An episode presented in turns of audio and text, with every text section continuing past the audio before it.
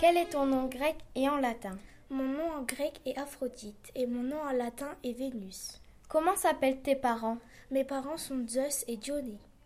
As-tu des frères et sœurs Je n'en sais rien. Mon père passait son temps à tromper ma mère.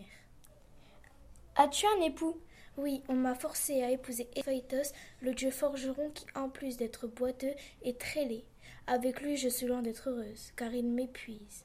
J'aimerais bien savoir quels sont tes attributs, ma belle Aphrodite. Alors, mes attributs sont le coquillage, le miroir, la rose, la pomme et plein d'autres. Quelles sont tes fonctions Je suis la déesse de l'amour, de la séduction, de la beauté féminine et de la civilisation dans la mythologie romaine.